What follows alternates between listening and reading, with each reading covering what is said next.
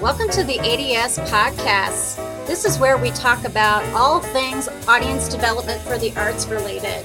Join us for discussions about audience building tips, ideas, concepts, and philosophies with sometimes brought in special guests. And now, here's your latest podcast for you.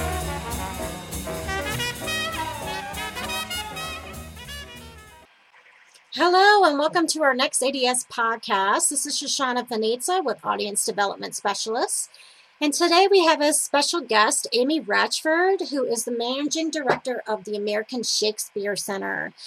We will be talking with Amy about how to partner with PBS. Before I introduce Amy to the show, I'd like to tell you a little bit more about her. Amy is the American Shakespeare Center's Chief Administrative and Financial Officer. Amy oversees finance, marketing, development, and other business management functions for the 2.8 million organization.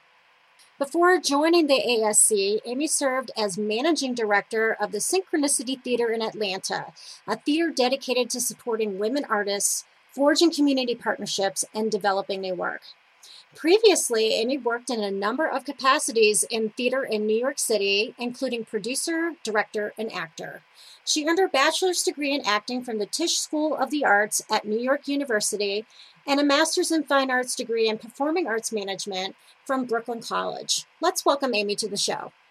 Welcome to ADS Podcast, and today we have a special guest, Amy Wratchford, Managing Director at the American Shakespeare Center located in Staunton, Virginia. Hi, Amy, how are you? I'm doing great. How are you? Good, good. Thank you for agreeing to be on the ADS Podcast.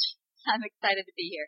Great. So I wanted to, before we get started about our conversation, which is going to be about how to partner with PBS, I wanted to know a little bit more about your position at the American Shakespeare Center. I'm the administrative head of the company. I oversee the finance, budgeting, marketing, development, all of that side of things. I like to say that my job is to make sure we have the money to fund our co-founder's vision. Wonderful. So that means you are in every little piece of the pie there at the center. Pretty much, yeah. uh, what an amazing job. Wow. I love it. You must be very busy too and fantastic. So before we get to the topic at hand, as I mentioned, I, I would like to find out more about your blog and podcast that I saw on your website. So how are you using these options to engage with your audiences? Well, we're primarily using blogs through our education department right now. We've done a few things through the marketing and artistic side, but primarily we're working through the education department for that. We have an education blog that is run by our education staff. And then we also have an intern blog that part of all of our education interns duties is to post information about the work that they're doing for us too. And it allows a number of different perspectives to comment on the research and scholarship and all the other education things that we do at the organization. And it gives the, our patrons the other side of who we are that perhaps isn't as visible when they just come to the playhouse. So are you finding that the audiences are getting more involved based off of the blog and the podcast? Are they responding? Definitely. And we're looking at how to use each of those things in further ways. We worked with Theater Bay Area and Wolf Brown on their intrinsic impact studies. And what we found was that our patrons are incredibly engaged, but they all walk away with a lot of questions, some of which we've already given them the information that they're looking for through our blogs and podcasts. So now we're looking for ways to make those opportunities more accessible and more present in their experience so that they know both before the show and after the show that we love to explore all the things that they want to know about and it's all right there in the blogs and podcasts. So are you actually taking questions from the audience and then answering the questions? We aren't. Not not right now. I mean, sometimes we get questions via Facebook or Twitter or email that then we explore in various ways. But the podcasts are recordings of our Dr. Ralph Presents lectures where Ralph Alan Cohen, our Director of Mission and other members of the education staff present pre-show lectures on the shows that are in the season. And then we also do an Actors Scholar Council podcast where during the Actors Renaissance season, which is the season we're in right now, we have our actors from the troupe sit down with scholars because during this season we do more rare titles than we do at any other time during the year and we like to explore some of the issues and um, circumstances around those titles in a deeper way. Oh, that's very interesting. So it's mainly background information and mm-hmm. more education about Shakespeare and the plays themselves. Exactly. Uh, are you using it to actually have the audience get to know the actors a little bit more? That happens through the Actor Scholar Council. Yes.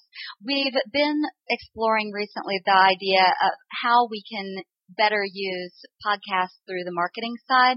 And we have a lot of ideas about that. Right now, the way that we introduce the actors to our audience is more through interviews, um, printed interviews in our e-blasts and on Facebook and that sort of thing.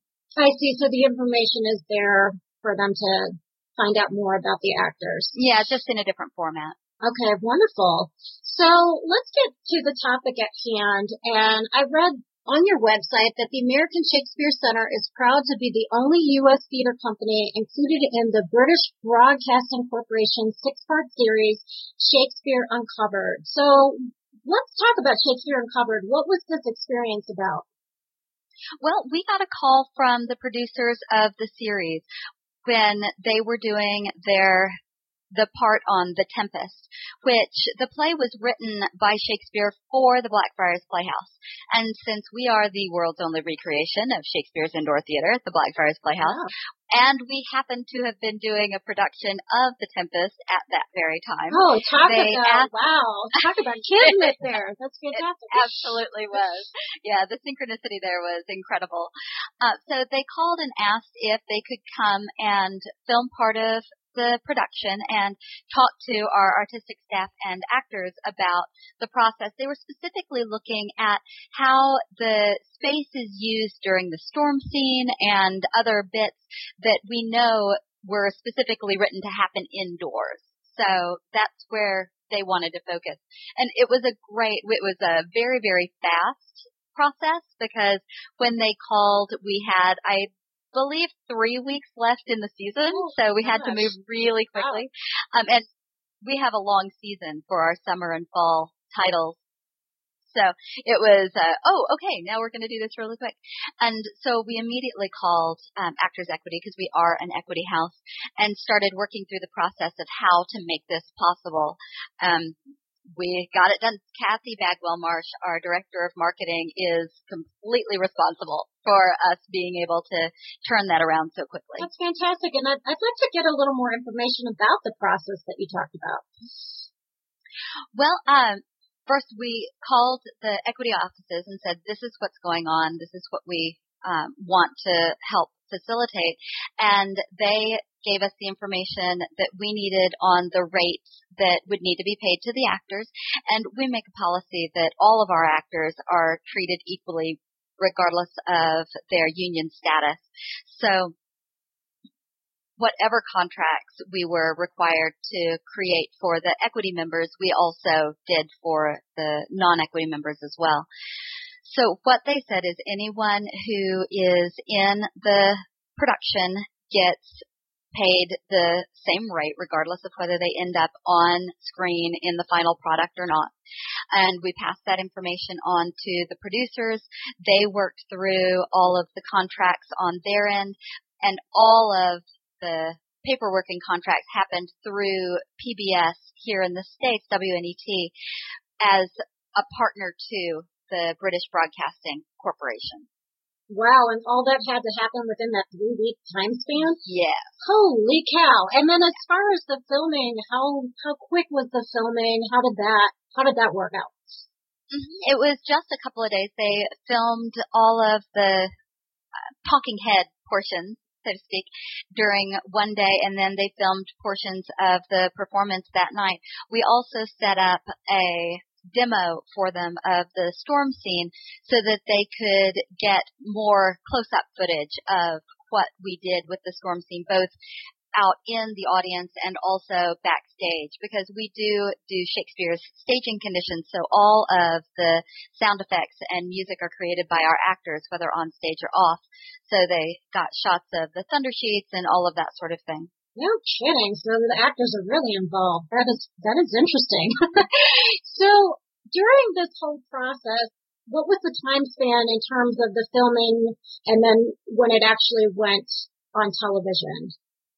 Well, the episode that they did on the Tempest was the last episode that they were filming. So the rest of the process went moderately quickly. It aired in the UK. They filmed our production in the fall of 2011 and then it aired in the UK in 2012 and then it came to the US in January of 2014, 2013, sorry.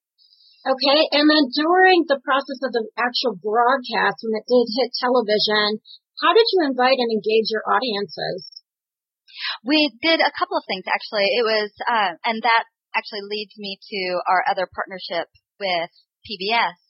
When WNET and PBS got ready to launch the U.S. premiere of the series, they offered grants to local affiliates to allow them to do community outreach around this series. And so our local PBS affiliate, WVPT in Harrisonburg reached out to us and said, we'd really like to apply for this grant. Are you interested? And we said, why? As a matter of fact, we're the only U.S. company in that. So yes, we'd be very interested in partnering. So we put together a grant application that included a community outreach event where we screened the Tempest episode at a local art house cinema here in Staunton and had a reception with some of the actors beforehand. And then we also, through that partnership, they filmed a 30 minute documentary on the company. So that's how the two uh, PBS partnerships merged. Oh, how fascinating. And in terms of the outreach activity, can you describe what that involved? Sure. We had a reception at the Playhouse and some uh, introductory remarks, uh, just mingling in conversation before that. And we invited folks through email and social media, and WVPT also sent out invitations to their email list and uh, mentioned it on air. And then we went over to the theater to screen the event, and then we had a little talk back with Jim Warren, our artistic director and the director of our production of The Tempest, and a few of the actors that were involved both in the production and the filming. So you had mentioned that you have worked with PBS before. What what other types of partnerships, uh, collaborations have you done with them? Well, like I said, they recently did the half hour documentary on us, which was an exceptional experience.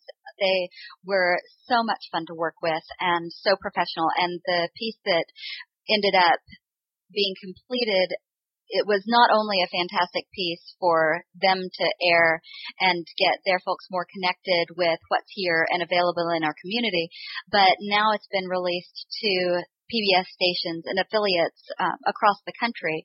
So it aired in uh, Norfolk in January, and it's being picked up all over. So it's been a fantastic uh, vehicle for us to get our name out there.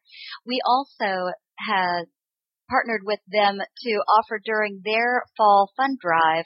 We offered a special WVPT night at the Playhouse.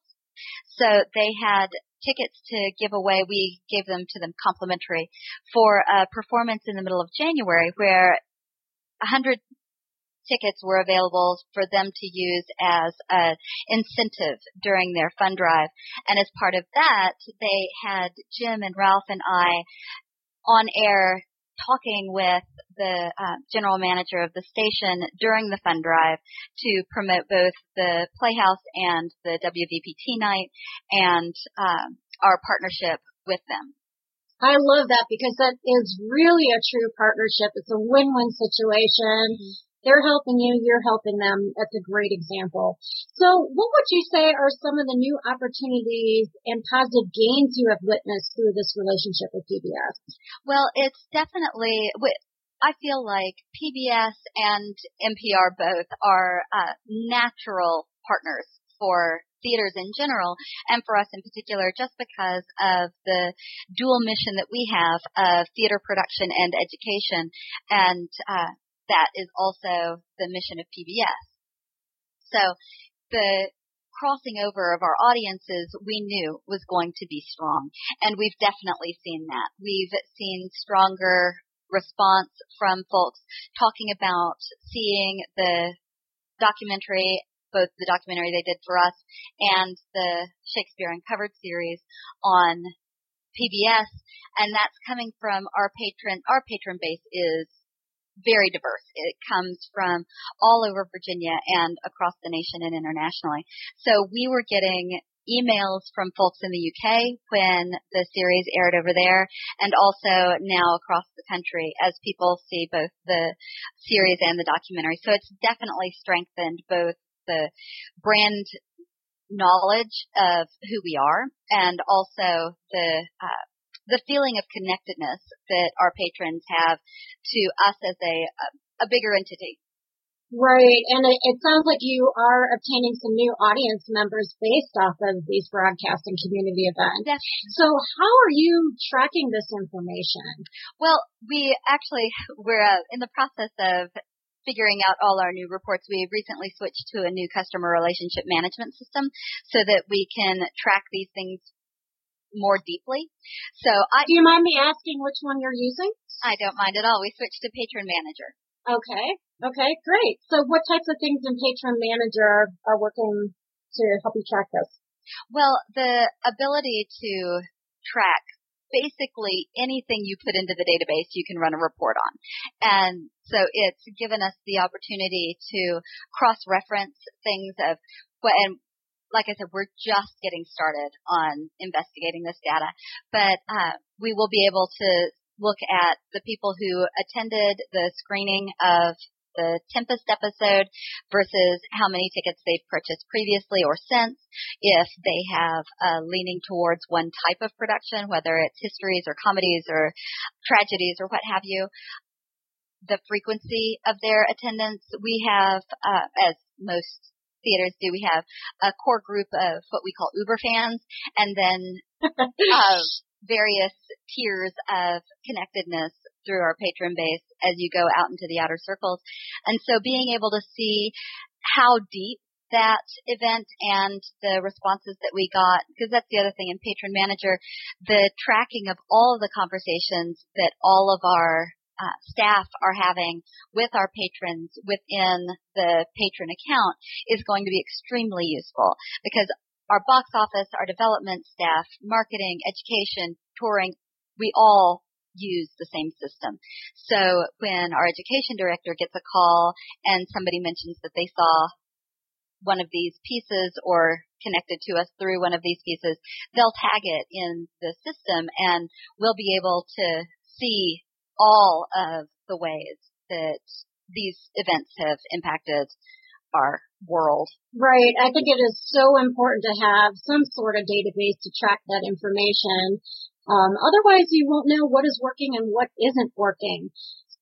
Well, and the biggest change here is the fact that everybody's using right. the same one. Whereas previously we had education Excel spreadsheets, right, we right. had uh, a development database and a ticketing database, you know, so everybody in the company is using the same system and tracking conversations within it. Yeah, it's a great idea to have something that you can, all hands on deck can use and it's more standardized, uh, across the organization. Everybody's able to get the same type of information that they need from it. So, um, I do recommend that to anybody listening that, uh, yeah. if you're in an organization and you have an audience to track, definitely get some type of database that can help track this information for you.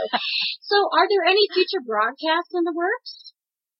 Well, we're continuing to work. That's another benefit of the very first interaction that we had with the uh, Shakespeare Uncovered series, just the partnership, the relationship that it has built with WVPT and the staff there and our staff here. It's a continuing conversation and that's what I love. It wasn't neither side looked at it as a one-off opportunity. We continue to look for different ways to partner throughout the year and they're sending us questions about opportunities and we're sending them ideas. And so that's just been fantastic. That does sound fantastic. And again, I will point out that does sound like a win-win collaboration partnership.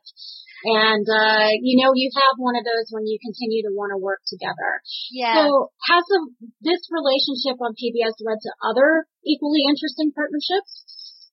Um, you know, actually not so far. Uh, it has, like I said, resulted in a deeper relationship with our local affiliate, but it hasn't really spawned side things yet. So no new sponsors have come forward excited about maybe wanting to partner with you? No, not so far. It's interesting. Well, our local community, uh, there isn't as strong a corporate presence in our region, so we don't have a extremely strong corporate sponsorship model um, in the region, so in the Shenandoah Valley. So uh, it, it didn't surprise me. I think in other locations that that would definitely be an opportunity. The way that it impacts us more is on that individual patron and donor basis. The uh, the new engagement that we receive. And so are you using, just to get back to the actual broadcast, are you using clips of that on your website to get more people excited about it? We use it on our website. We send it out to uh, prospective donors and funders, and uh, we also actively lobby our patron base in specific regions where we think that it would be helpful for them to talk to their local PBS station to get it on the air in their area because it's free to local PBS affiliates now that it's available on the PBS system. So that's another way that we've been putting it out there. And that's true of both pieces, both the Shakespeare Uncovered piece and the 30 minute documentary. Fantastic. So I do have to ask then, the fact that you said that you're actually gaining more of a national presence, actually international mm-hmm. as it was on uh, the BBC, yep. is it, that is translating into donors from all over Absolutely. the globe? Or, and, oh, and wow. our ticket sales from the UK absolutely went up when after it aired in the UK in 2012. How did that work? People just visiting, traveling, or yeah, absolutely, wow. yeah, yeah. Um, we we are a destination theater, so uh, that works in our favor for that kind of mm-hmm. thing. And being the world's only rec- recreation of the Blackfriars Playhouse, you can't go anywhere else right. to see what we do, where we do it. Right. So that uh, is fascinating. Yeah. So I'm going to ask you about any last thoughts or advice about working with PBS for other organizations that are considering. Well, just to make sure that you're consistent in reaching out, you know, uh, the PBS affiliates have small staffs just like we do, and they're all really busy. So being open to ideas and approaching them, we sort of lucked out in this way to get the conversation started right. in that uh, we already had this opportunity that presented itself. But since then, just reaching out to them as ideas come up up and always looking for things that are truly win-win, that aren't surface win for them, but really great for you, you know? Right. That, right. Um, and working through the, uh, documentary, it was important for us to work together in making the production of that documentary as cost effective as possible because we did have those grant funds from WNET, but neither organization had any large general operating funds to put towards the production. So looking at creative ways to get those partnerships started. And honestly, I think that if we were starting from scratch right now, then reaching out about something like the uh, PBS night that we had at the Playhouse and offering that up to them during a fund drive is a natural 1st mm-hmm. way to mm-hmm. open the door. Right, right. That's great advice you're giving to our listeners. So we still have a little bit of time left before we wrap this up, and I'm actually going to go off the topic again because I have you here. and um, recently, I have been thinking about the whole Shakespeare theater experience and how some companies are are kind of trying to rebrand themselves to include other works besides Shakespeare. So I wanted to get your your feedback, your perspective on this. Yeah, it's funny. We we have seen Shakespeare theaters all over, uh, looking at ways to change things up. And our approach is actually to stay focused on Shakespeare and his contemporaries. Our mission is to recover the joy and accessibility of Shakespeare's theater, language, and humanity by exploring the English Renaissance stage and its practices through performance and education. So that is pretty darn specific on Shakespeare and his contemporaries. We also do break out into some modern pieces that really work in Shakespeare's staging conditions, but we find that when you strip away all of the technological advances that have come along in the last 400 years, that we tend to pile on top of Shakespeare's text. When you take all that away, his work is naturally accessible and joyful and hilarious and heartbreaking and shocking. And so we actually find that our audiences are engaged and continue to grow by focusing on what we do best. I think that's wonderful. And I, I did uh, take a look at your website and some of the messaging that you have across your branding. And I was it, it brought me joy to see that you were just so passionate about Shakespeare. And when you look at your website, you know you're a Shakespeare company. So um, I would say to the people out there, I, I realize how challenging it is at times, but if you are a Shakespeare company, it's good to to keep yourself passionate about Shakespeare and and brand yourself correctly so people can uh, fall in love with Shakespeare too. So where can people find out more about the American Shakespeare Center? So the best place to find out more about us is on our website, www.americanshakespearecenter.com. We have an abundance of information there about the 17 plays we'll be producing in our next artistic year, as well as the five plays that are running in repertory right now, and the three that will start the week of April so it's all right there, plus all our education information and the tour that runs from Maine down to Florida and out to Austin. We've got a lot going on. We run 52 weeks a year, so there's always something happening. Wow, wow. So year round. Yep. Wonderful. So the American Shakespeare Center, I want to thank Amy for being here on the ADS podcast. I hope to have you on again. Thanks so much. It was great. All right. Thanks so much. I hope you enjoyed our conversation with Amy Wratchford. I find her to be one smart cookie.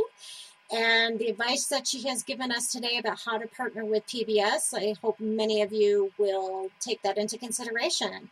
Anytime you have a chance to collaborate with a community organization such as PBS and NPR, I think you can create some wonderful win win situations that will solidify your relationship, not only with that other organization, but also solidify your relationships with audience members in the community, as she mentioned. So, thanks again for listening. I'm Shoshana Fanizza with Audience Development Specialist. If you have any questions, comments, feedback, send them to ADS at buildmyaudience.com. Take care.